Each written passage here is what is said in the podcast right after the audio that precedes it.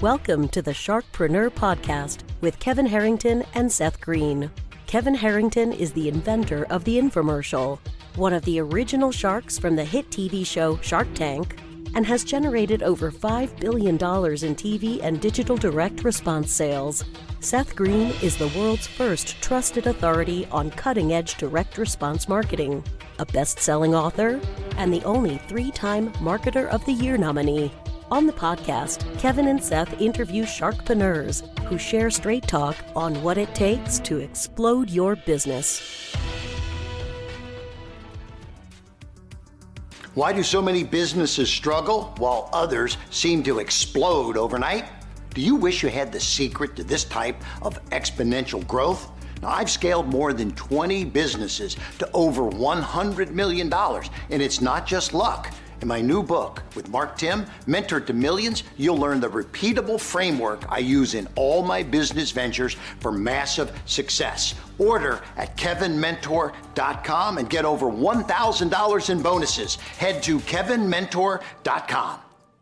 Welcome to the podcast. This is your co host, Seth Greene. Today, I have a very special guest, Kelli Richards who works at the intersection of the tech, music, and entertainment industries, working to advise leaders like Steve, the late great Steve Jobs, Michael Jackson, Paul McCartney, Prince, Alan Cohen, Alan Weiss, and many, many others. Kelli, thanks so much for joining us. Thanks, Seth. But to be clear, some of those people were my advisors. Fair um, enough. It works. It works both ways, though, doesn't it? I, I am sure sometimes we learn more from the people we work with, even though we're the ones that are supposed to be helping them. Absolutely. Absolutely. Yes. Yeah. All right. So let's go back in time a little bit. How did you get started?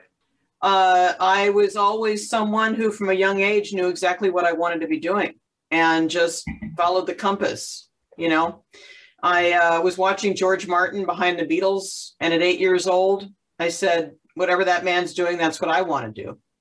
And my career path uh, was cemented in terms of the convergence of innovation and creativity from then on.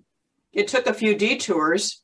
I wanted to be a record producer like George Martin, but I couldn't get arrested as uh, as a woman at that point. And even now, I can count on two hands how many women record producers there are. But I, uh, you know, I wound up just being. I had a lot of moxie and uh, grit, and I basically just uh, after I got out of college, uh, studied recording engineering in high school. And after I got out of college, I went down to LA and knocked on doors and wound up working out of the Capitol Records Tower as a young A&R exec, helping to manage the talent on the roster and sign new artists. And then um, fate called me back home to Cupertino in Silicon Valley, where I grew up. And Apple was the Wonka factory in the backyard. Steve had been my mentor from the age of 16 when I approached him and asked if he would be my mentor. Uh, I wound up birthing and launching and running the earliest focus at Apple on music and entertainment. And that's where everything kind of really took off from there. What, on the flip side, you've had amazing mentors. Why do you think that's been so important? And what do you think some of your biggest takeaways were? Well, I always wanted to work with best and brightest. I always surrounded myself with people like that. I always saw my, you know, people said they saw me like that. So I, it was important to me to work at the cutting edge of where things were heading, um, innovation and driving change and new ways to distribute and monetize content, create it, of course, um, have always been passions for mine uh, of mine, and also making sure that content creators had the right tools to engage with their audiences and, and all of that. That just always been a natural thing for me. And so um, I gravitated towards really bright, tech savvy innovators. It's just kind of aligned with that early vision of wanting to meld those worlds. What does differentiate you? How do you get in the door with people at that type of level? Uh, some of it's fate, some of it's by design. Um, I I was in a, an environment that was very early days, and so, for example, in my time at Apple, uh, I needed to reach out to forward-thinking, tech-savvy, progressive artists who were using technology, so that they were using make to make sure they were using Apple's tools and to make sure we were promoting and talking about that to encourage others to adopt adopt the same tools. So that you know it was opportunistic sometimes. I had channeled my producer passion into producing award shows by that point as well. So I wound up building a lot of artist relationships that way. Um, sometimes it was just me wanting to make that relationship happen and looking for common threads and actually reaching out and encouraging those relationships to be fostered, like with Steve, for example, when I was just 16. You have accomplished so much and worked with so many people. What do you think? Where do you see those industries going? Where, where, where is the puck going to? What do you think are some of the trends that are coming next? In terms of the convergence of yeah. Hollywood and Silicon Valley, effectively? Absolutely there's so much to say about that. It's a very dynamic convergent space. And by now they're pretty converged and integrated. Um, 20 years ago, not so much. So uh, actually 30 years ago, not so much. 20 years ago, they were starting to, to do that. Uh, you know, for example, we see a lot of activity just this week. We've had some seismic shifts this year uh, with uh, Discovery and Warner Media coming together. Uh, that's a pretty big deal because AT&T fought really hard to get Warner Media under its auspices few years ago. Now they're effectively spinning it out. The reason for that is because uh, both parties are late to the streaming uh, world in terms of mass adoption. And they felt like their best chance was to become a bigger juggernaut combined to offset the entrenchment that Netflix, Netflix, Disney, and Apple, Apple Plus have started to um, to do. So there's kind of a fight for consumer wallet and mindshare going on. And, and that's what resulted in that, in that activity this week. Ultimately, I think we're going to have consolidation and shakeout as we always do when new trends emerge. And in a couple years' time, consumers are going to not want to be paying between $5.99 and $9.99 per channel. There, you know, this is why the consolidators uh, and the bigger players like Comcast existed in the first place. So you're going to see a pushback from consumers who want all the content but don't want to have to pay those a la carte rates anymore. And we'll see a consolidation. So that's one, just one specific example.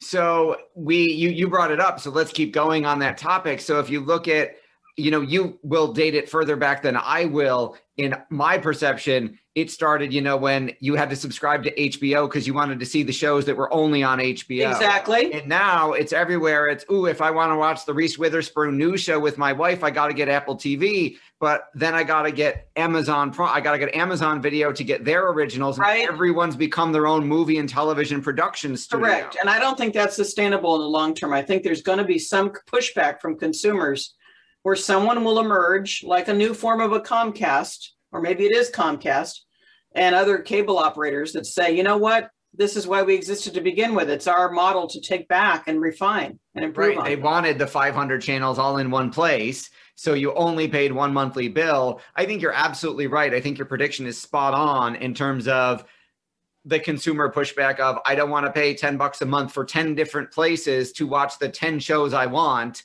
when it should be one network on everything. Yeah. What so else? We'll see. We'll see how the pendulum swings on that one, Seth. And, and another another uh, very good example is what happened um, uh, uh, with. Uh, lost my train of thought. Apologize. There's so many things I want to share. VR. VR. I wrote an article in um, a venture capital magazine a few years ago, five years ago to be exact, as to why 2016 would not be the year VR would take off. And guess what? Five years later, it still hasn't. We launched VR with QuickTime at Apple in 1993, almost 30 years ago. So there's a lot of problems with VR with technology, form factor, price, content. Um, and those issues have taken a long time to work through the system, and we're not done yet.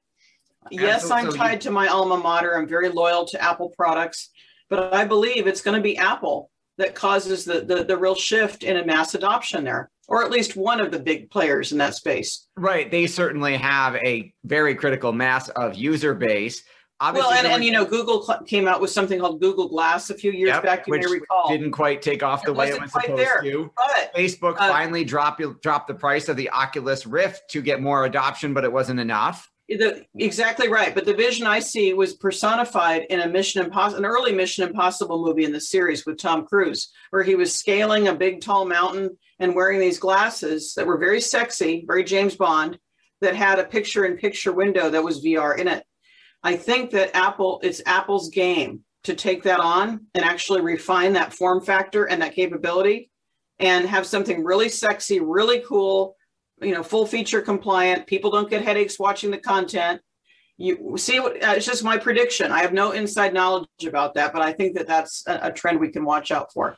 Well, that eliminates my next inside question. So I, appreciate you addressing that in advance. Do you think, in your prediction, in your speculation, is that because Apple has such a huge user base already, is that a add-on to it's just a the device goes in holds your phone like they have now, or do you think that's a whole nother headset like the Oculus Rift? I say I think the headset becomes glasses. Really sexy, cool, lightweight glasses where the VR technology is built in. I don't have any knowledge of that. I swear to God. But that's my vision for what could come out of Apple as a next big thing product. And then let's talk about how that obviously affects the content marketplace. Because if we go back to the earlier topic of all of these companies now producing their own original content, is that forget the consumer side of not wanting to pay for six different services? Is that sustainable that all of a sudden they're all movie and TV studios? And how do they make the, how does that content then get delivered if there's a VR device that actually changes the game? Well, yeah. So that is what ha- would happen is there would be every time there's a new device, there's an opportunity for everybody to develop content for it. Right, which hasn't so much happened in the VR space to this extent. There's no killer app. There's and I'll no, tell you why. I'll tell you why. I mean, I I was working with Intel a few years ago. They had a, a VR solution that they, after the work we did trying to pitch it to um, record labels and film studios, we made the rounds in Hollywood, uh, and everybody said, "Who's going to pay for this?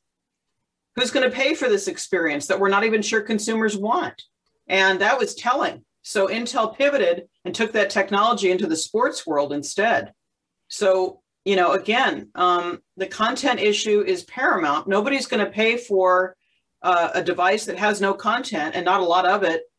And the content owners are waiting to see who's going to underwrite the content development for that platform in a way that everybody feels like there's going to be mass adoption and plenty of money to be made.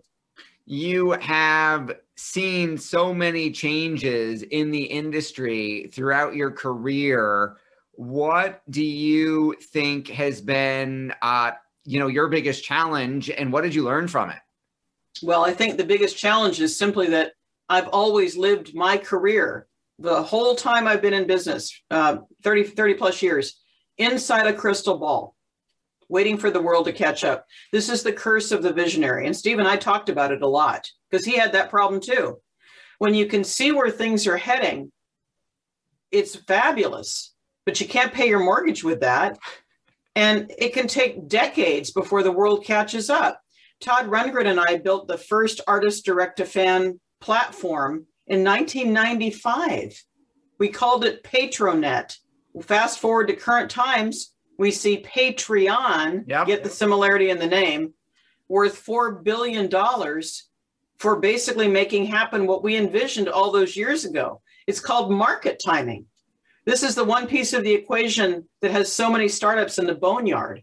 They had the right idea, but the market timing was off, and you can't get arrested if the market timing's wrong. You have worked with so many amazing leaders, visionaries, and entrepreneurs. Who's an ideal client for you now?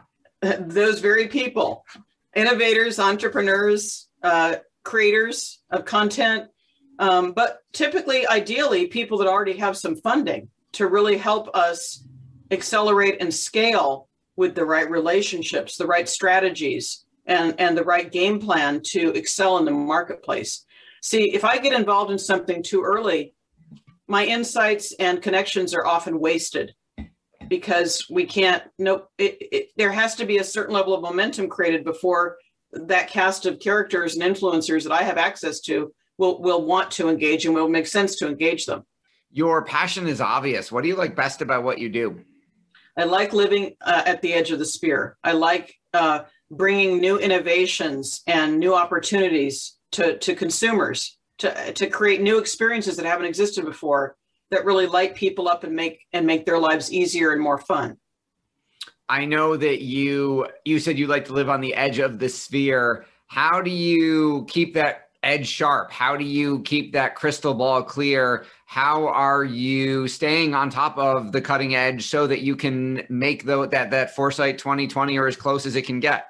By being plugged in and immersed in the space and staying abreast of trends and deals and players in the in the whole marketplace, the whole ecosystem.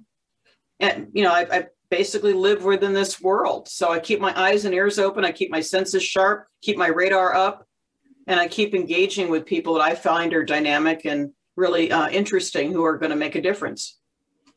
If you could give advice to an 18 year old today, what would you tell them?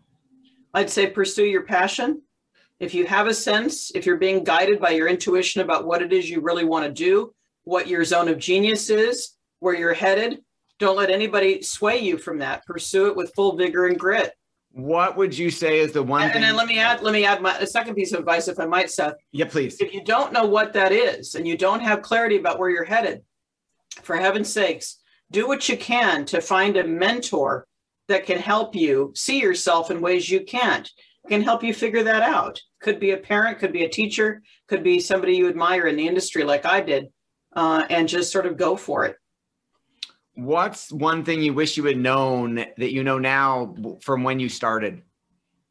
I wish I'd known that I, my crystal ball was cracked, that it was right and I could trust it, but that I would not be in control of how fast my visions would actually come to market and be seen and embraced by by people on a mass scale.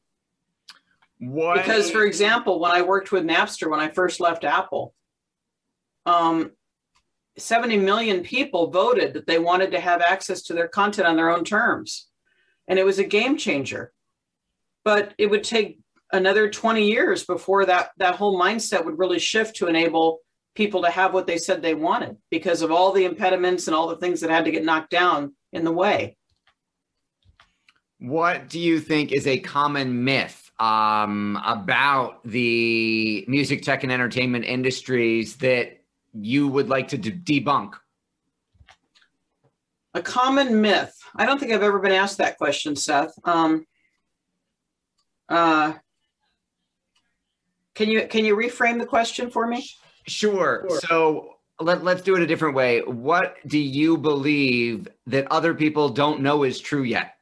I, I, it's hard for me to answer that without without tying it to a trend. Okay. So I'll, I'll, I'll say something about live streaming of concerts. Perfect. Which was the only way we could deal, the only way we could have any kind of music experience in 2020 and well into 2021. Um, so a whole bunch of cottage industry tech solutions have cropped up to enable that to be the case. Now comes the question as we move forward in the concert space and even live sports how full bore will we go back to full 100% occupancy live entertainment and sports?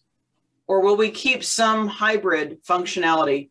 Will there be customers and fans that don't choose to go back into crowded environments at all? These are big questions we don't have answers to yet. We're still coming out of the cocoon with live entertainment at all, with X amount of X percentage that keeps changing of an audience. What else do you want to share that I haven't thought to ask you yet? One thing you haven't asked me about is the other part of what I'm doing these days, which I'm which I really do want to touch on because it's so important to me. And that is my role as a trusted advisor to successful high achievers, not limited to, but often obviously including tech innovators and content creators, musicians, and, and others. Um, I love working with these people because believe it or not, as bright and forward thinking and innovative as they all are, the more successful they've gotten, the lonelier it gets at the top. And they need people like myself, in my opinion, to come in and help them uh, work through their mindset challenges that are holding them back from the next phase of success.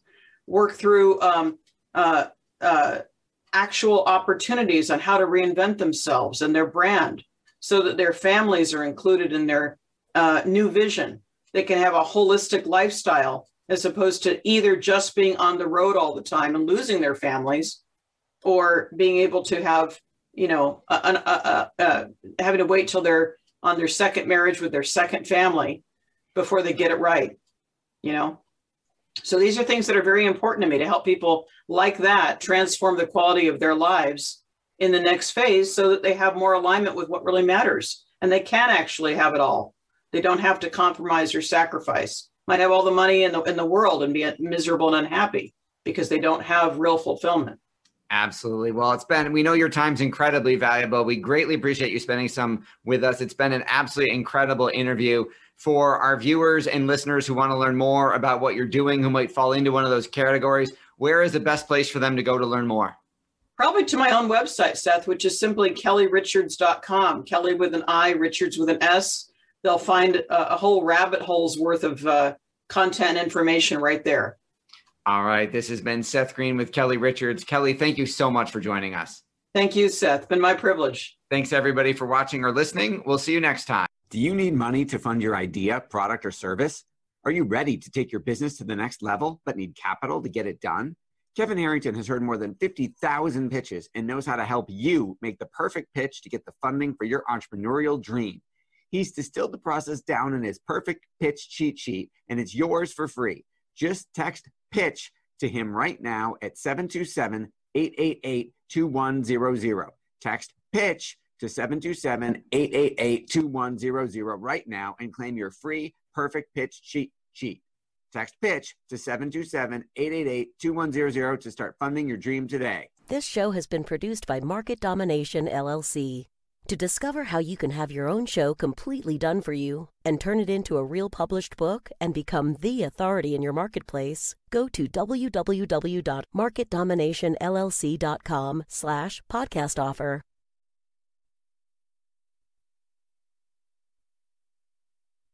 This podcast is a part of the C Suite Radio Network. For more top business podcasts, visit c-suiteradio.com.